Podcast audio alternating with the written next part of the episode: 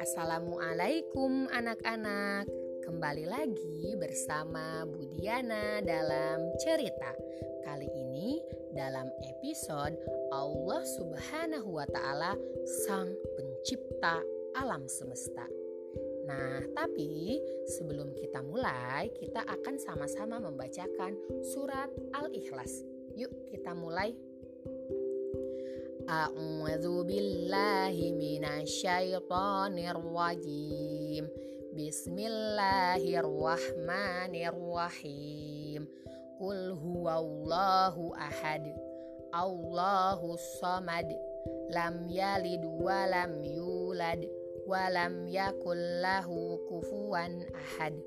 Yang artinya, katakanlah Muhammad, dialah Allah yang Maha Esa Allah tempat meminta segala sesuatu. Allah tidak beranak dan tidak pula diperanakan, dan tidak ada sesuatu yang setara dengan Dia.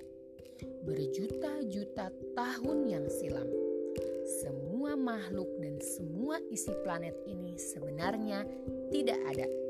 Kita, sebagai manusia, kemudian malaikat, jin, iblis, tidak ada kemudian langit, bumi, gunung, hewan, tumbuhan, bulan, bintang, matahari, semua belum ada. Hanya Allah Subhanahu wa Ta'ala yang ada di dunia ini. Kemudian, Allah dengan kekuasaan dan kehendaknya menciptakan alam semesta ini dalam enam masa. Seperti dalam Quran surat Hud ayat 7 yang artinya dan dialah yang menciptakan langit dan bumi dalam enam masa dan arsinya di atas air agar dia menguji siapakah di antara kamu yang lebih baik amalnya. Melalui kuasa Allah Subhanahu wa taala yang Maha Pencipta, terjadilah alam semesta ini yang terdiri atas langit, bumi, dan seisinya seperti matahari, bulan, bintang, gunung, lautan, dan masih banyak lagi ciptaan Allah Subhanahu wa Ta'ala. Allah juga mengatur pergantian siang dan malam, serta peredaran bumi, bulan, dan matahari. Manusia dapat menyaksikan keteraturan dan keserasian alam ciptaan Allah. Oleh karena itu, sudah seharusnya kita senantiasa berpikir tentang keagungan, kebesaran, dan kekuasaan Allah Subhanahu wa Ta'ala, serta segala sesuatu atau apa saja yang diciptakan oleh Allah Subhanahu wa Ta'ala.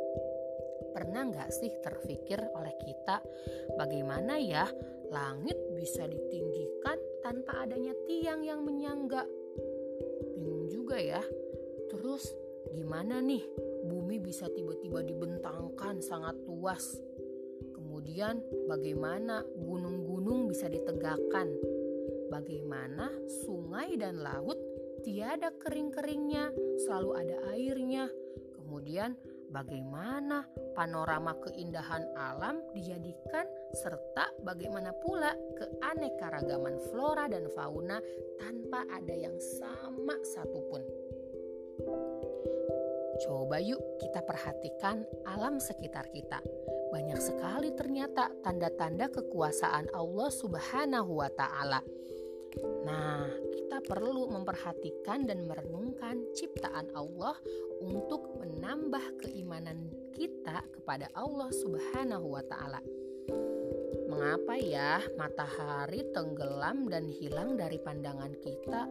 Seandainya matahari tidak pernah tenggelam, pasti makhluk tidak tenang dan tidak dapat beristirahat.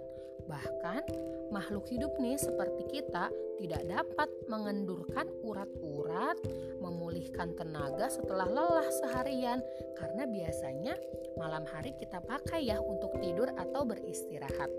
Hampir seluruh hewan juga jika tidak ada malam, mereka tidak bisa hidup tenang dan istirahat dengan nyaman. Kemudian coba yuk kita perhatikan bumi yang disinari matahari terus-menerus sepanjang hari.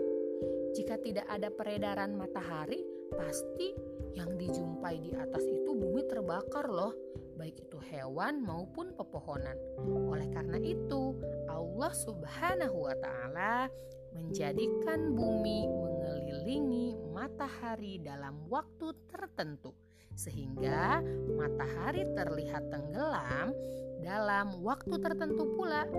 Allah mempergantikan siang hari yang terang dan malam hari yang gelap dihiasi dengan bulan dan bintang-bintang.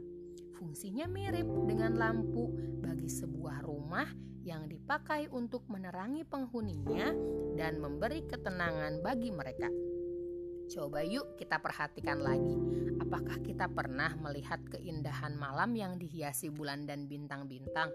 Pernah nggak sih kita berpikir siapa yang menjadikan bulan dan bintang-bintang? Ketahuilah bahwa Allah telah menjadikan malam untuk membuat suasana tenang bagi makhluk hidup. Dia tidak menjadikan malam dalam keadaan gelap gulita dan tanpa cahaya sama sekali.